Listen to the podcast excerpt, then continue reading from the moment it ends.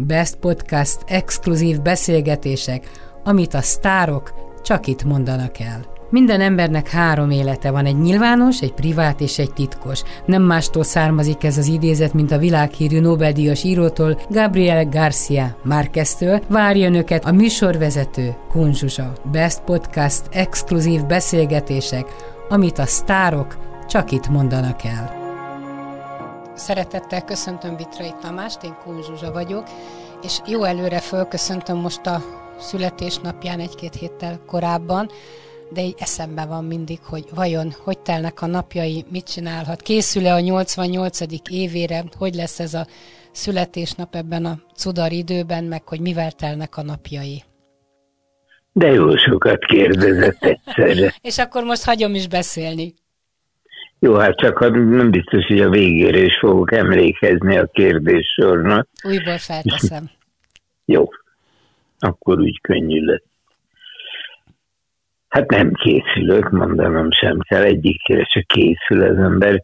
Pontosabban volt egy ilyen hivatalos születésnapjaim ebben az eltelt 81 nehány esztendőben, amikor vagy azért, mert tévéműsor is szóvá tette ilyen egy órás vagy 90 perces ilyen szórakoztató műsor lett belőle, azóta a 60 Aztán voltak olyanok, amikor hát kerekévfordulókon valóban nagy sereg meghízott is jelen volt, de készülni egyikre se készültem, mert én vagyok ott a legkevésbé fontos szereplő, nekem nem kell meg se szólalnom, csak barátságosnak kell lennem, ha sikerül. Alapvetően De... ő mindig egy barátságos ember volt? Nem, nem. Hát is ez az. Nem, én társaságban elég, elég rosszul illeszkedtem világéletem, meg átlásos voltam, és talán bizonyos mértékben vagyok is mai napig is. Nagyobb társaságban nem tudok nem, nem tudok igazán illeszkedni, ami nem a társaság hibája, hanem az enyém. Én ugyanis, eh, hogy mondjam, csak megkukulok, hogyha úgy érzem, hogy az emberek úgy vesznek részt beszélgetésben, hogy a végszavat végszóra várakoznak. Tehát, hogy a, a másik befejezze, akkor jövök én, ez a mikor két asszony beszélget, és egyik panaszkodik, és a másik az mondja, semmi, de én, drágám, körülbelül ennek a stílusnak a jegyében zajlanak a nagyobb társaság, úgyhogy jobbára olyan két-három ember többen nem tudtam mit kezdeni, tehát meghúzom magad, és szép csendbe vagyok. Ami barátságtalannak tűnhet, mert egy ilyen házigazdától elváratik, hogy hogy kicseregve, mosolyogva legyen jelen. Hát ráadásul az ember ismeri helyek közel a, a munkásságát meg az életét, akkor egy baráti társaságban, de bármilyen társaságban mondjuk az ember akár csöndben ülhetne és figyelhetné, hogy na most Vitrai Tamás elkezd mesélni, csak ülök és mesélek, és akkor elkezdhetné nyugodtan a, a 40-es évektől napjainkig, tehát annyi minden mesélni való lehetne. Jó, hogy ezt egy könyvben félig meddig megírta a kiképzésben, úgy félig meddig, hogy egy bizonyos korszakáig gondoltam, és valószínűleg az az érdekesebb korszaka az életének, nem amire még készült, ami a talán frontszolgálat, vagy mi lett volna a címe, ami, ami egy terv volt. Igen, aztán... frontszolgálat lett volna, Igen, ha meg lenne. Az nem valósult meg, bár azt gondolom, hogy ezt a kiképzést nagyon nehéz lett volna fölülmúlni, és ennél érdekesebbet írni. Tehát lenne miről hát, mesélni, csak azt mondtam ilyen nagyon hosszadalmasan. Igen, de hát ez egyébként is független attól valakinek szép csöndesen, unalmasan telik az élete, az is úgy van vele, hogy nem biztos, legalábbis én így vagyok vele, nem biztos, hogy mindenki arra kíváncsi, de az embereket szóval kell tartani ez ilyen magamfajtának. Elváratik, hogy sztorizzon, hogy meséljen emlékeiből, és én sajnos nem most, amikor ugye már nyilvánvalóan szenirics is vagyok, hanem soha nem tudtam, csak apropóra tudtam, hogy valami eszembe jutott arról, ami hangzik a társaságban. Úgyhogy nem, nem voltam nagyon jól illeszkedő. Most De persze megszokták. Például, ahol leghosszabb ideig jártam többé-kevésbé azonos társaságba, ott megszokták, hogy a Tamás az ül és figyel. Hm. És ez igaz. De voltak éppen maga idézte az egyik műsorom címét. Én abban nem meséltem. Nem hát tudom, Nem kell nagyon magyaráznom, ha látod. Én nekem alig-alig volt szavam két, két riport között, amelyeknek a többségét a, a gyerekek, pontosabban hát a később már nem gyerekek, de akkor még kezdőnek, nagyjából kezdőnek nevezhető fiatalok csinálták, és én legfeljebb néztem, nagyokat pillogtam, vagy mondtam éppen valamit, amit fontosnak tartottam, mert abban a hitben ültem ott, és azért nem nagyon csalatkoztam is ebben, abban a hitben ültem ott, hogy ez magáért beszél, az, ami ott látható volt, vagy hallható. Tehát ott se, ott se jártam nagyon sokat a szám. Aztán, hogy menjünk tovább ezen a Szófia beszéden. Hát ott volt a futball közvetítés, aztán igazán kellett be, volna beszélni. A kifogás velem szemben annak idején éppen a Szepesi Gyuri létezése folytán eh, az volt ellenem, hogy, hogy keveset szólalok meg. Mert azt gondoltam én is, és hát azt gondoltam mindenki, aki a tévében dolgozik, hogy itt a képnek van primátusa de az emberek, a nézők nem ehhez szoktak. Pluhárhoz szoktak, és Szepesihez. És aztán jött valaki, aki csak imitamot makog. Milyen viszonyban voltak Szepesivel? Volt egyfajta rivalizálás? Nem volt viszonyunk. Semmi, ne- de ismerték egymást? Hát, hogy a fenében, és nagyon barátságosan köszöntünk is, beszélgettünk is, éppen úgy hozta a sors, de őt fogom idézni, jó? Mert az tökéletesen egybeesik az én véleményemmel is. Egyszer megkérdezték így az újságban, úgy, mint maga szokott engem, ha, ha ír velem interjút, megkérdezték, hogy lehetett volna barátság is köztezés vitrai között, és ő azt mondta, hogy hát nehezen tudom elképzelni. Hm. És azt hiszem, itt értettünk mi a legjobban egyet. Ez érdekes. Magam is ezen a véleményem vagyok. Ki az ön Ez legjobb? nem azt jelenti, hogy a dolog mögött lappangott volna valami kibékíthetetlen ellenmondás, de azt hiszem, hogy a, a világról, meg sok minden egyébről másként gondolkodtunk hogy van, vagy ki az ön legjobb barátja, akkor aki esetleg végigkísérte az életét? Most nem személy szerint, esetleg mi a foglalkozása, vagy mi a kapcsolódásuk? Hogy voltak-e barátaim egyáltalán? Hát, Igen, hogy ne. ne. Nem, az biztos voltam, de hogy, hogy van-e olyan, aki, aki az végigkísérte az életét, és most is, ha fölhívja, akkor biztos, hogy, hogy jót beszélgetnek, együtt vannak, segítik egymást? Nézd, gyerekkoromnak volt egy barátja, aki hozzánk nagyon közel lakott, és akivel a, a szerintem a, legalábbis a fiú gyerekek legfogékonyabb időszakát éltem együtt át, a, a korai és középkori kamaszkort. Tehát ezt a körülbelül 14-től 18-ig vagy 20-ig így valahogy. És a, együtt dumáltunk, együtt váltottuk meg a világot, együtt képzeltük el a jövőnket, és így tovább. Nem ugyanabban, de együtt tárgyaltuk meg. Éjszakákat sétáltunk együtt, kiártunk a piacra nézegetni, mert érdekes volt szemlélni a sokaságot. Volt. Azonos volt a, a, az érdeklődőink is, érdeklődésünk is sok tekintetben. Hát 56-ban elment, és valamikor sok évvel később már tévés voltam, amikor kaptam egy száznapos ösztöndíjat Amerikába, és mikor megérkeztem, fölhívtam őt, a telefonszáma megvolt, és végül is, amikor fölvette, akkor belefütyültem a fütyjelünket.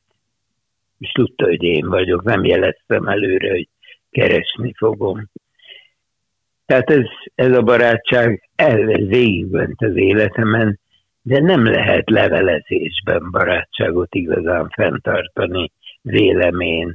Mert olyan fázis késések vannak, hogy én megírok valamit, elküldöm, mire ő ott megkapja, és válaszol. Ennek most már természetesen vége, mert most már akár a, a internet segítségével megoldható, az se az igazi. Ezt most is megtapasztaltam egyébként a közelmúltban, amikor egy televíziós társaság, nagyon kedves 8-10 ember, régi kollégák, de azt hiszem én messze a legidősebb voltam köztük, összejött először együtt. Az egy remek együttlét volt. Nem, semmi különösebb, mélyen szántó nem hangzott el. Jól éreztük magunkat együtt újra, váratlanul. Aztán a legközelebbinél már itt volt a vírus, és ezek az erőszakosak, idézőjelben mondom, kipróbálták, hogy hogy megy ez ennek a Zoom-nak a segítségével, hogy amilyen társas összejöveteleket is lehetővé tesz. Ismeri biztos. Persze, igaz? persze, mi is használjuk, igen. Na, hát ez se ugyanaz. Nem. Ott csak legfeljebb azt tudja az ember, hogy kiki otthon ül és vesz részt ebben a chatben, ebben a beszélgetésben úgy, hogy hozzászól. Tehát nem vitatkozunk, nem megjegyzünk, nem, jár, nem látszik a többiek mosolya, arca. Szóval én ebben nem tudtam részt venni, föl is adtam, nem mentem többet, mert, mert nem éreztem jó magam, holott mindenkit külön-külön kedvelek, tehát senki nem volt utamba, vagy nem lett, nem lett a kifogásom. Csupán annyi, hogy ez nem az igazi. Úgy hát vissza ez a barátsághoz, ez így ért nagyjából véget. A másik barátságom, ami a televíziós éveimet végig kísérte, az Horváth Ádám volt. Voltak lentyei, voltak fentjei ennek a barátságnak, voltak, hogy összevesztünk, voltak, hogy kibékültünk, olyan szakaszai, de nem volt vitás, hogy a, a világról is egyáltalán nagyon-nagyon sok mindenben egyformán gondolkodunk, amikor én a tévéhez kerültem, ő ott asszisztens volt, a stúdióban a kamerák mellett állott, mondjuk a színházban szólnák ügyelő, és hát onnan vitte fel egész az elnökségig, és a Kossuth díjáig, és a rendkívül sok megteremtett műfaig, amit ő teremtett meg ebben az MTV-nek nevezett első magyar televízióban jó barátok voltunk, és én nagyon sok mindent tanultam tőle. Imponált a tudása, a karaktere is domináns típus volt, tehát vezérre megszületett vezetőnek. Nem volt rá féltékeny? Nem volt rá hát féltékeny, hát, hogy... Már, De nem, hogy esetleg nem is lehetett felül... volna tévéelnök, mondjuk. Ádámban egy féltékenység, én az Istennek se soha nem akartam lenni. Amit vállaltam funkciót, abból is elmenekültem. A lehető legrövidebb időn belül rossz húzás volt, rossz döntés. Nem. De más csináltunk.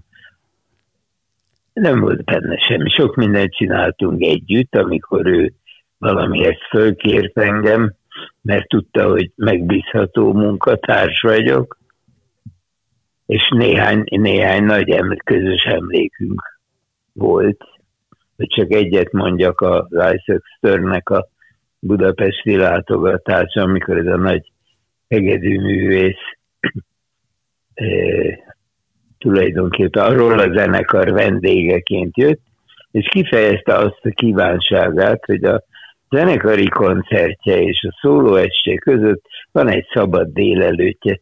Szeretne találkozni magyar fiatal muzsikusokkal, E, akik tanulják a zenét, vagy már éppen befejezték, hogy megismerhesse ezek hogyan Magyarországon, hogy megy a zenei nevelés, vagy ki tudja, nem voltak ilyen nagyon körvonalazott céljai. A lényeg az, hogy zsúfolásig megtelt a Zeneakadémia kisgyerektől nagyobb gyerekig, és nagymamák is voltak persze jelen.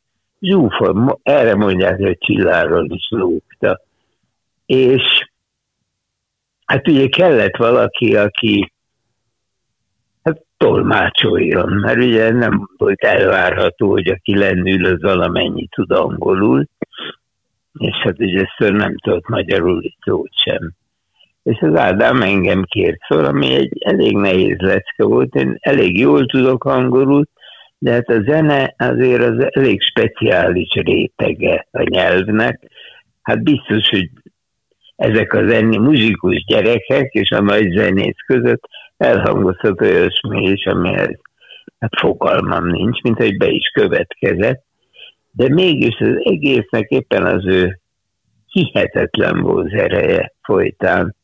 Olyan hangulata volt, és olyan csodálatos élmény volt, és hát azt hiszem ott kaptam életem legszebb bókját, mert én úgy vállaltam el az Ádám felkérésére, hogy akkor intézd el, hogy utána csinálod csak egy exkluzívat kettesben, tehát a, a Sternel, és hát mikor vége lett ennek a gyerekekkel való igen-igen nagy sikerű találkozásnak, akkor láttam, hogy ez az ember, aki hát mondjuk fiatalabb volt, mint most én sokkal, de már benne volt a korban ő is, és az elfáradt, és akkor mondtam is a, az Ádámnak, hogy mondjátok meg neki, hogy hagyjuk a fenébe fáradt, nem, nem ne csinálja.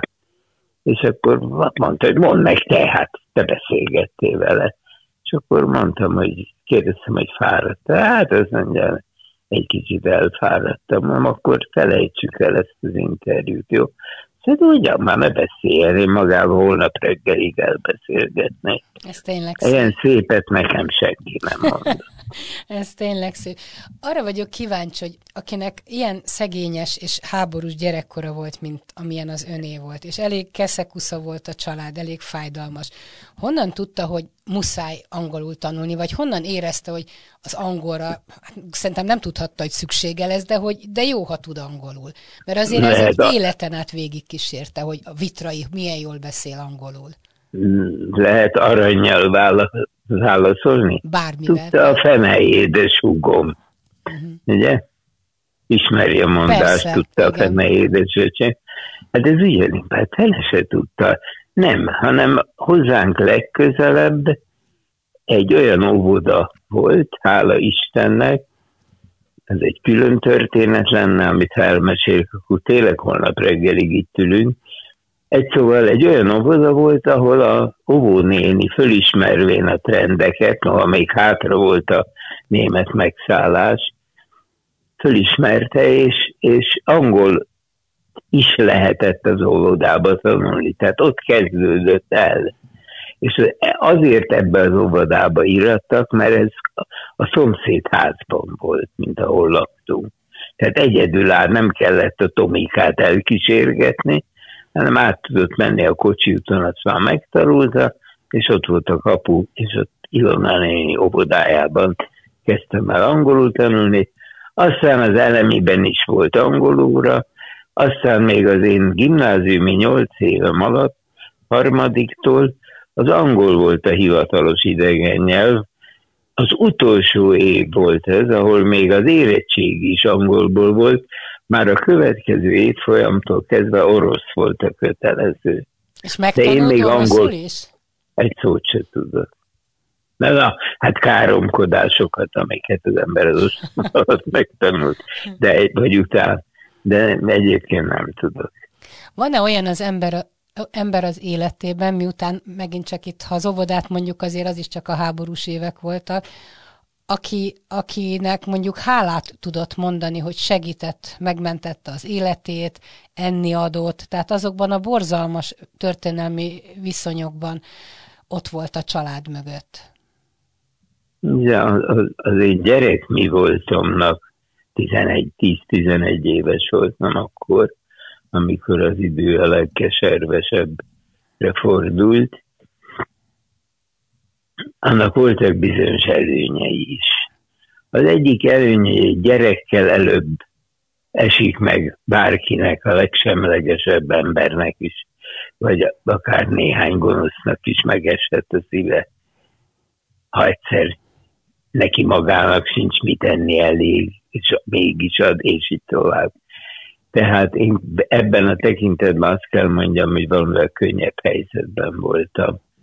De hát nekem az életemért is kellett, egyedül maradtam, meg a nagyszüleimet is elvonszolták, és egyedül kellett túlélnem, tehát ez meg a másik, ami az életkorom kedvező voltát jelzi, hogy én nem éreztem, és nem estem kétségbe, és nem lettem depressziós, hogy, azt, hogy így mondjam, attól, hogy itt én akár meg is hallhatok, részben ez már Budapest ostroma volt, már erősen bombáztak, géppuskáztak, stb. a repülőgépekről.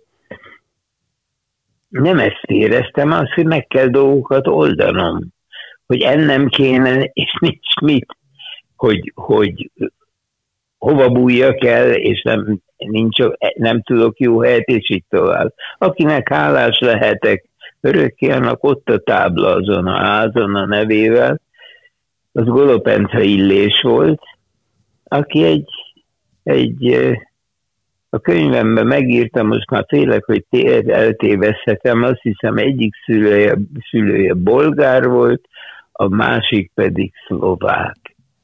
És és ő pedig egy csodálatos magyar ember, aki ott nem engem, hanem sokakat segített át a bajokon, és mentette meg az életét. Ő volt a ház légó parancsnoka, és az már akkor átalakult egy kicsit olyan házfelelősségé, minden ő felelt. És hát egy fantasztikus ember volt. De a légoparancsnok Nagyon az nem az volt, aki a... neki az életüket. Nem értettem, közbe kérdezett, bocsánat. Hogy a, a légoparancsnok az nem az volt, aki a, a magyarok, a nyilasok, a zsidók, tehát mindenki között volt, és, és kompromisszumokat, meg, meg tulajdonképpen parancsokat is teljesített, de, de volt köztük jó ember is. Nem, hát semmi, nem, nem, nem a gonoszsággal válogatták őket, Valószínűleg azért, hogy egyező kivállalta el. Hát amikor ugye légó parancsnokok kerültek a házakba, nem oda tették őket, az egyik lakó lehetett a légó parancsnok.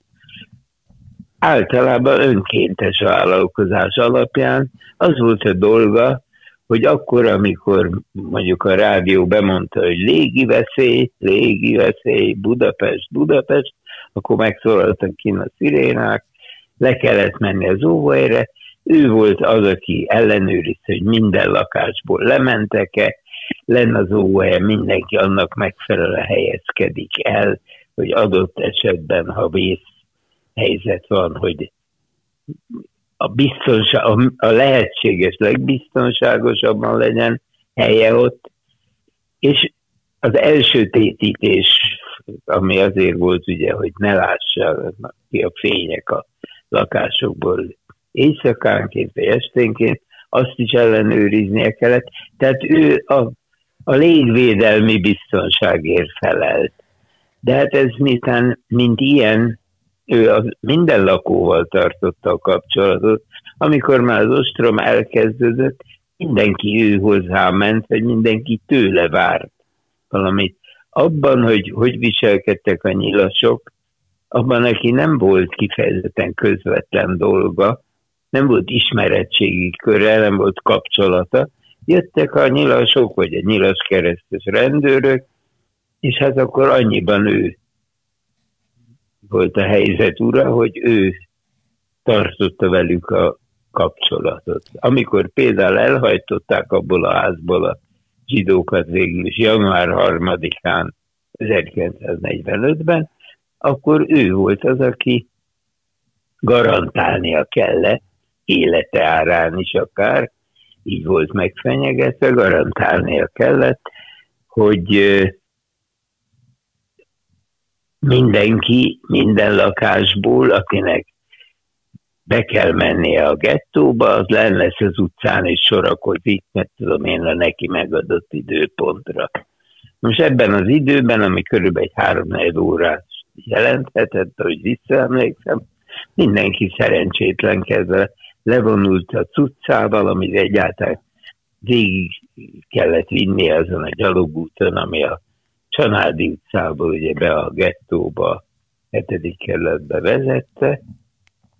Ennyiben, ennyiben járt kezére a nyilasoknak, de hát egyebet nem tehetett. És nem bújtatta el a zsidókat? Tehát nem volt olyan, akinek tudott hát segíteni? Hát legalább 30 -at. Hát, hát elég ezt, az. mondtam az imént. Igen, igen, igen. Ugye, tele voltak a pincerek ezek. De engem is ő bújtatott el, meg is írtam. Csak nagyon jó helyre bújtatott, csak azt hallottam, hogy valami állat rohangál, és azt hittem patkány, és amilyen bátor vagyok, ott hagytam a biztonságos helyen, mert féltem a patkánytól. és akkor a házmesterék kislánya dugott el a pincébe egy ládába.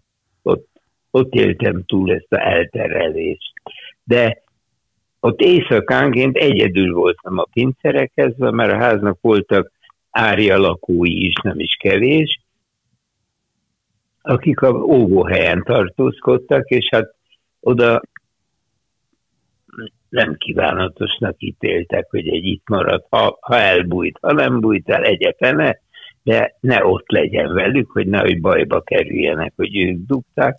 Úgyhogy én a pincserekhez maradtam egyedül, de éjszakánként, mint hogyha nem is tudom, álmodtam volna, vagy valami vízióm lett volna, sut halucináció, vagy mi emberi suttogásokat hallottam, és nem tudtam hova tenni. Arra, arra véltem, hogy éhes vagyok. Talán azért vagyok már ilyen állapotban. Aztán kiderült, hogy nagyon sok pincerekhez ott bujkáltak emberek, akik így meg is úszták. Az igaz, Nem a, a halált, mert a, akiket behajtottak a gettóba, azok is túlélték, csak nem lehetett tudni, milyen sors. Az igaz, mert valahol olvastam, hogy azért a háborús bombázásoknak az a, az időskori hozadéka, hogy úgy alszik, hogy a fejére húz valamit, hogy, hogy ne hallja. Nem valamit, mit húzhatnék a Párnát, takarót. Nem tudom mit. Mit hát húz a akarom a fejem, úgy tudok elaludni. És ez azóta maradt meg tényleg? Azt kérdez, hogy tényleg? Igen, tényleg? Hát ez, igen. Hát, nincs ebben semmi különös. Ez maradt az emlékem, így tudok aludni. Uh-huh.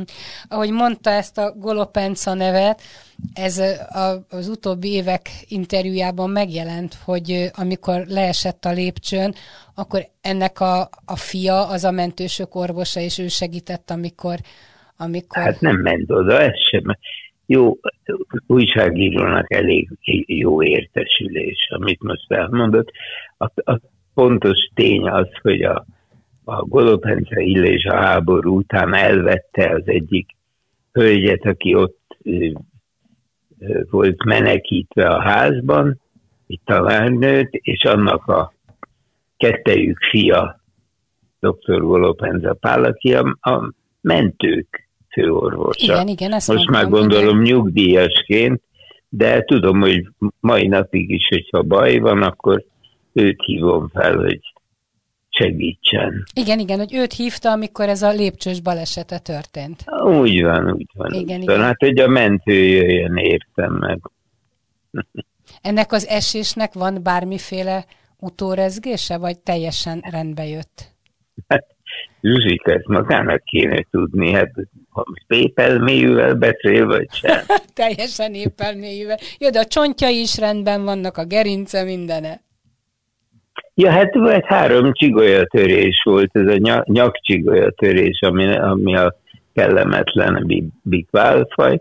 Rendkívüli szerencsével úsztam meg, és én nem legurultam a lépcsőn, nem lezuhantam, mert azt hittem, hogy a szomszéd szobába lépek be, ehelyett a lépcső fölé léptem, ami levezet a, levezetett nálunk a nappaliba, és azon repültem ide-oda vág, csapódva, hol a falhoz, hol a korláthoz.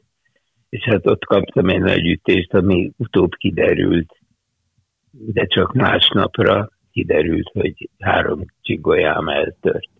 Ott is sok szerencse volt, de hát nem mondhatom ezzel, mert Engem egyáltalán nem mondta, tehát én minden szavát boldogan hallgatom, reggelig hallgatnám, ahogy... Mint a Stern, Mint a Stern, igen, igen, tehát bármeddig tudnám hallgatni.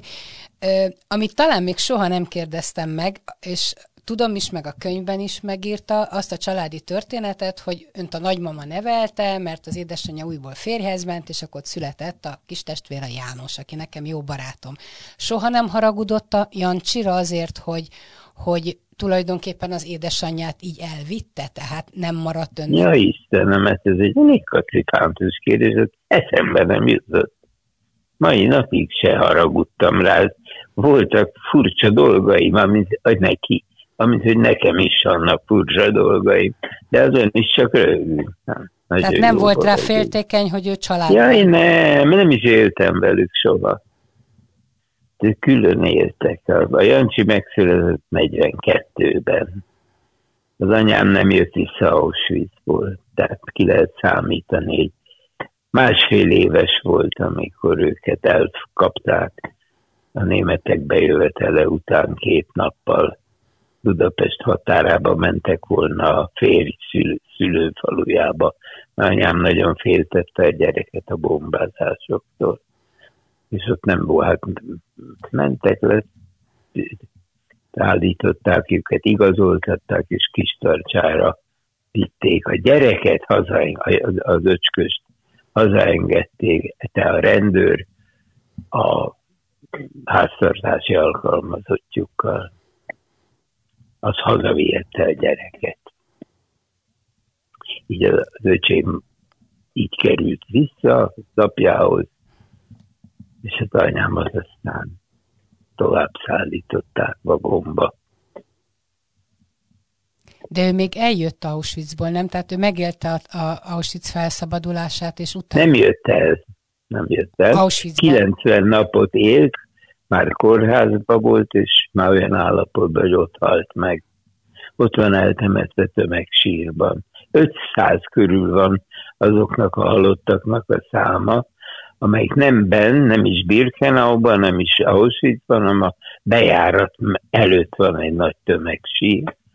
A, ki is van a írva, hogy az a körülbelül 500 halott, aki megérte a felszabadulást, de ott halt meg, már nem tudott elmenni. Mit gondol a gyerekkor, az, az nagyon-nagyon befolyásolja az ember életét, meghatározza? Úgy általában? Hát attól függ, hogy milyen a gyerek, meg milyen a kora.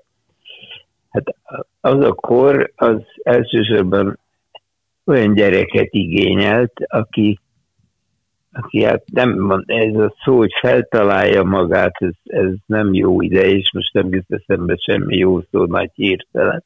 Szóval aki az, ezeket a helyzeteket, amiket át kellett élni, át tudja vészelni, vagy történik vele valami, lásd szerencse, vagy talál valamilyen megoldást. Na most ez később, mert ezt kérdezte, később években, ami speciál engem illet, én személy szerint nagyon sok hasznát vettem, ha már egyszer túlértem, mert azok a képességek, vagy készségek, amelyek ott voltak próbára téve azokban az életre halálra menő időkben, azok később a televíziós életemben rendkívül sokat segítettek. Hát igen, csak az ember nem görget, mondjuk az utókorra gondolok, mert sokszor mondták, vagy szokták mondani, hogy úgy kell a gyereket nevelni, hogy ezeket a, vagy hasonló akadályokat megélhessen, csak hát az ember nem gördít direkt hát, akadályokat. Fené, hát nem is tud. Nem is tud, csak hogy akkor mindig gyengébb és gyengébb lesz a utánunk következő generáció?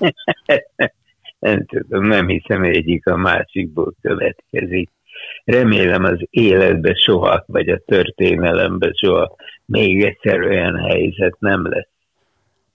De Nagyon hát sokan csak... hasonlítják ezt a vírusos időszakot, hogy hát ez olyan, mint a háború, bent vagyunk a légópincében, mondjuk ennivalónk még van, De hát akik nem élték meg, azt elég drámaian élik meg a fiatalság. Nem, nem, nem, nem, nem lehet összehasonlítani. Nem, nem lehet összehasonlítani. Most már nagyon elég ebből a vírusból, legalábbis én érzem, de azért nem. Hát szerintem nem, a nehezen még most jön, mert most jön a tél, a hideg, a... egyébként Jó, is van, de hát itt az ember. E- e- egymásnak csak nem megyünk gyilkos szándékkal. Nem, azt az Hanem inkább, inkább a, a baj inkább az, hogy nagyon nehéz megértetni az emberekkel, hogy nem azért kell maszkba lenni, nem azért kell otthon maradni, nem azért kell kezet mosni és minden egyéb védelmet megszerezni csupán, hogy túlélje az illető maga, hanem hogy a többiek is védve legyenek tőle esetleg. Ez azért fontos, mert most a minap láttam az interneten egy másfél-két perces kisfilmet, zseniális egyébként, mert pontosan megmutatja, hogy hogy sokasodik, hogy terjed ez a betegség. Akár csak egyetlen egy ember becsönget valahova, és az az ujja, amelyik a csöngő gombján volt, az már átadta oda a vírust, a következő csöngető már megkapta, de Ben még tovább is adja, ahova betér, és így tovább nem akarom hozzá húzni. És akkor ön nem szóval... hisz abban az összesküvés elméletben, hogy ez Kínából indult el, hát, és az amerikai érdekel. elnöknek szól, és egyfajta biológiai háborút vívunk? Nem vívok én semmilyen háborút már, én speciális biztos, hogy nem, és főleg nincsenek elméleteim. Látja, ez az. Hiszem, e, e, ez végül is megmarad bennem a gyerekkorom eseményeiből. Hogy? Az, hogy, hogy a probléma a problémát kell megoldani, és nem a jövőbe így vagy úgy megpróbálni valamilyen sejtelmet kidolgozni, vagy jót, vagy rosszat, azt szerint, hogy ki milyen beállítottságú. Lehet, hogy meg fogjuk tudni valaha, hogy ezt létrehozták, lehet, hogy nem. Ez most nem érdekes. Az érdekes az, hogy túl kell lenni rajta. Meg kell tenni mindent, hogy a lehető legjobban, vagy a, a, lehetséges legjobban ússzuk meg. És hogy viseli az egyedül létet? Mert azért most lényegesen többet van egyedül, mint egyébként. Hát, jóformán csak egyedül vagyok. Hát ez nagy képen fog hangzani, vagy gőgösen. Nagyon jól. Én, én ha, abban a reményben, hogy nem túl sok ember hallgatja, aminek maga biztos nem így mondom. De, de meg kell mondanom, én egyedül érzem jóformán a legjobban magam. Ez mindig így Erről volt? már korábban igen, igen, igen. körülbelül ki lehetett sejteni. Uh-huh. Hogy én, én, én, én nem unatkozom egyedül, én megtalálom a, a tennivalómat, vagy főleg azt, hogy elfoglaljam magam. Hát összes gond az, hogy azért nem lehet kizárni az embernek a külvilágot, és, és szüksége is van mozgásra is, meg sok minden van, ami probléma.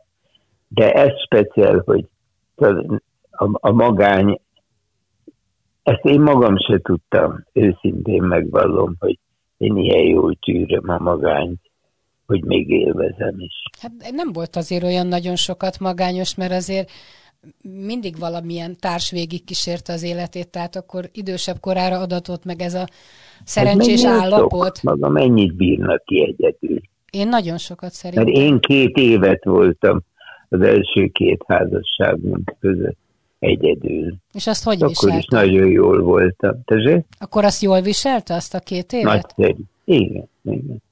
Az, az én napi rendem abból állt, hogy hajnalban fölkeltem, hát úgy ébredtem, elmentem futni, akkor hazamentem, utána mentem uszodába, és még, még mindig nem volt elég, akkor még teniszezni is el tudtam menni, és aztán mentem rá a tévébe, ahol ugye jószerivel mindig a dolga volt az embernek, az benyújt az estébe is. Hosszú éveken át csak élő adások voltak, magyar televízió nem tudott rögzíteni, tehát nem ment felvételről sem, mert mi az én munkakörömet illette. Úgyhogy nagyon jól teli volt a napom tennivalóval. Akkor nem volt gond az utcára menet, inkább a közlekedés volt problémás, de más nem. És olyan nem volt, hogy mondjuk egyedül van és magányában eliszogat egy kicsit? Most nem alkoholra, illetve alkoholra gondolok, de nem a részegségre gondolok, hogy csak olyan kis felhőtlen, egy rágyújt egy cigére, egy kis alkohol, nézi a tévét, a filmeket. Hát ebből, ebből Zsuzsa kettő ábóvó nem igaz, mert már nagyon régóta nem dohányzom, jóformán, hát nagyon rég, három, harminc éve nagyjából. Nem dohányzom semmit, holott végigmentem a láncom, mert cigarettáztam, aztán pipáztam, aztán végén még szivaroztam is. És miért tette De... le? Persze? Miért tette Miért tettem le? Egy, egy, nyá, egy nyaraláson voltunk két házas pár, magam, a feleségemmel és, és a barátné a férjével, és Görögországban voltunk, és reggelente végre a tengerparti levegő, jaj, de jó, elmentem futni. És itt mondjak, a 20. lépés után éreztem, hogy már hörgök, hogy a melkasom hörögbe veszem a levegőt, csak elmentem orvoshoz, mint a féle. Tehát nem jutnak eszembe szavak, hogy mi az, aki ilyen föltételezi a betegséget. Diagnosztál? Mi voltam én? Ábetűs. Hipohonder, hipohonder. Az. Igen. szóval, mint a féle hipohonder, elmentem az orvoshoz, azt mondta, hogy te, nagyon egyszerű vagy vállalod, hogy megfulladsz, vagy pedig abba hagyod a dohányzást, és akkor abba hagytam. Ez könnyen Ez volt a dohányzás. Ami az italt illeti, én nem voltam iszákos soha, de mindig, mindig, főleg rövid italokat szerettem, az, ami pedig hát ártalmasabb. Ezen, ezen belül is, amikor már lehetett, akkor a viszkit, hogy őszinte legyek. És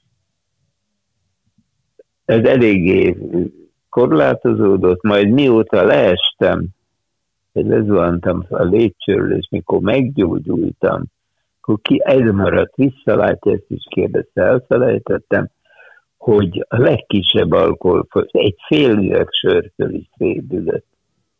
Tehát nem hiszem egy kortyot se alkohol. Akkor ez, ez a hozadék az esésnek. Hát ez igen. Mennyire volt szigorú apa. Két nagyon komoly végzettségű fia van, az egyik a szem biokémikus, a másik állatorvos, de egyik sem a szakmájában dolgozik. Tehát nem csapott az asztalra, hogy amit tanultál, abban dolgozzál, vagy hogy annyi pénzt áldoztam én a tanulásaitokra, akkor most tessék azt csinálni? Hát egyrészt maga is tudja. Ha én az asztalra csapok otthon, akkor a szülük néhány kilométerre volt, mert nem éltünk együtt. Igen. Ugye ők, a nagyfiam volt 17-18 éves, amikor a mamájuktól elváltam, és a kicsi volt 14, talán 13-14. Tehát ilyen nagy csapkodás nem lehetett volna. De éppen mond, beszélhettünk volna. A legjobb kapcsolatban voltunk mindvégig. Tehát egy szóval nem mondhatom, hogy eltávolodtunk eszem ágában nem volt befolyásolni. Sem azt, hogy egy történt, mind a kettőnek idegen volt az én mesterségem, és akkor nagyon finoman fogalmaztam. Mondhatnám azt is, hogy utálták, de az meg túlzó. Szóval ő nekik nem, nem volt örömük abban, hogy a, a papájuk ismert ember, és az utcán a vég megy, akkor mindenki esetleg sokan megbámulják, ez kifejte ellenükre volt mindig. Nem szerénykedésből, ők ilyenek voltak, lehet, hogy a mamájuktól örökölték. De, vagy pedig ugyanazt, amit az elején mondtam, hogy én se vagyok egy nagy társaságban villogó ember, tehát ez zavarta őket. És ezért aztán ráadásul a hajlamaik is, tehát az anyai ágon a fölmenők, a a nagypapájuk, az anyai nagypapájuk, ők se ismertek, sajnos én sem, mert a háborút nem élte túl, az, az tudós ember volt. az a Madártani Intézetnek volt a főigazgatója, és abszolút természettudományos érdeklődésű. És hát így aztán a gyerekeim is abban excelláltak elsősorban, amiben én a legesleg gyengébb vagyok. Tehát nagyon sokat nem szólhattam bele, hogy mit csinálnak, és, és ráadásul engem megjutalmazott a sors, nem tudom, megérdemeltem-e, remélem, azzal, hogy soha, soha a tanulással kapcsolatosan sem nekem, sem az édesanyjuknak semmiféle gondjuk nem volt, ezt ők maguk intézték. Nem kellett bemenni az iskolába, érdeklődni, hogy hogy tanul a gyerek. Nem hívtak a tanárak, hogy beszéljenek velem, hogy hassak a fiam valamelyikére. Mindegyik maga választott, a nagyfiú jól járt ezzel, hogy sokfélét, mert ami, a biokémia, amivel elindult, azt elvégezte nagyon jól, aztán kapott egy gyönyörű ösztöndíjat, és ott jött rá, hogy ez őt nem érdekli annyira. És akkor visszajött, és ami a film, ami vágya volt, így lett operatőr, ezt is elvégezte a színművészetén. És lett operatőr belőle, de aztán azt is abba hagyta, és most újságíró, főszerkesztő.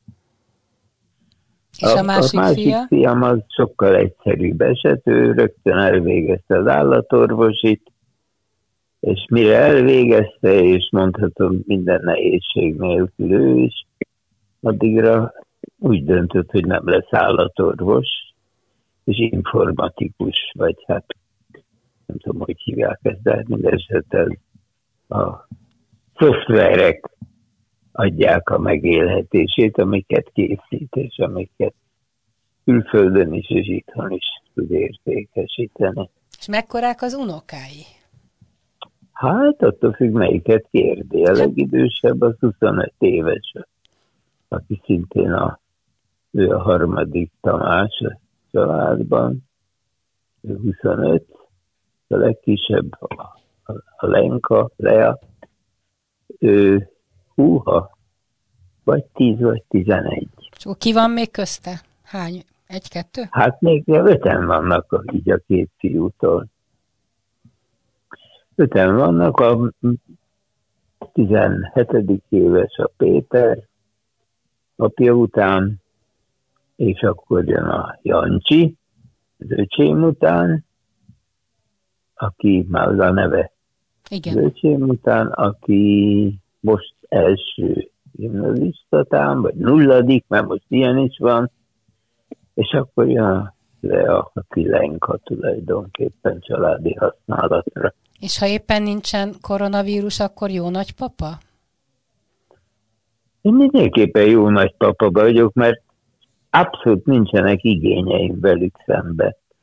Boldog vagyok, ha fölhívnak, még boldogabb, ha látom őket, de soha nem teszek szemrehányást, hogy a szegény öreg nagyapátokat magasról lefütyülitek. Ha most nem. kapna a tévénél egy ajánlatot, egy újabb műsorra, még elvállalná? Nem. Ha azt csinálhatna, amit akarna, akkor sem? Nem. De miért? Azt csináltam, amit akarnék, akkor kimennék a kapu. De miért? Azért, mert más a tévé, már én ezt nem tudom.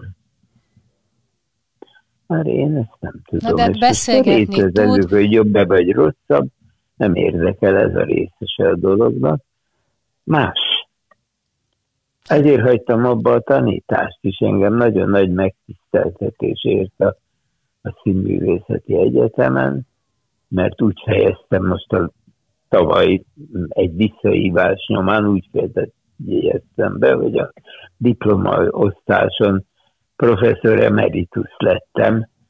Ennél messze már nem juthat valaki, itt korábban három egymás követőbe kirúgnak, hm. mint, mint felvételiző. De nekem nincsenek, más, mást kell tudni a tévézéshez. És nem minősítem, hogy az, az jobb volt. Egy, egyet mondhatok, ami konkrétum, hogy az én munkám vagy ez a műfaj, vagy ez a műfajoknak ez a sokasága, ez egyéni. Mint a sportból veszem a példát, ez egy egyéni sportág volt. A mostani még sokkal kollektívabb, mint valaha is a tévézés volt. Sokkal kevesebb lett a felelősség mindenkin, a lehet, de egyben a lehetőség is, hogy önálló munkát hozzon létre. Nem tudom, hogy elég világosan Abszolút. mondom. Igen, igen, teljesen világos. Ha kívánhatna, hogy mit kíván az elkövetkezendő éveire, akkor mi lenne az? Nyugalmat, egészséget, semmi, én el vagyok. Uh-huh. Hát akkor... Hát természetesen nem magamnak, hanem a legszűkebb körömnek mindenkinek, aki magát hozzám tartozónak, és én őket is hozzám tartozónak érzem. Más Nagyon. nem, a többit ellátom. Köszönöm szépen, én azért magának is kívánok, nem csak a családjának nagyon jó egészséget, és hogy ha így érzi jól magát, akkor maradjon így. Köszönöm, Nagyon szépen köszönöm. Köszönöm szépen Minden jó. Best Podcast exkluzív beszélgetések, amit a sztárok csak itt mondanak el. Minden embernek három élete van, egy nyilvános, egy privát és egy titkos. Nem mástól származik ez az idézet, mint a világhírű Nobel-díjas írótól, Gabriel Garcia Márqueztől. Várja önöket a műsorvezető Kunzsuzsa. Best Podcast exkluzív beszélgetések, amit a sztárok csak itt mondanak el.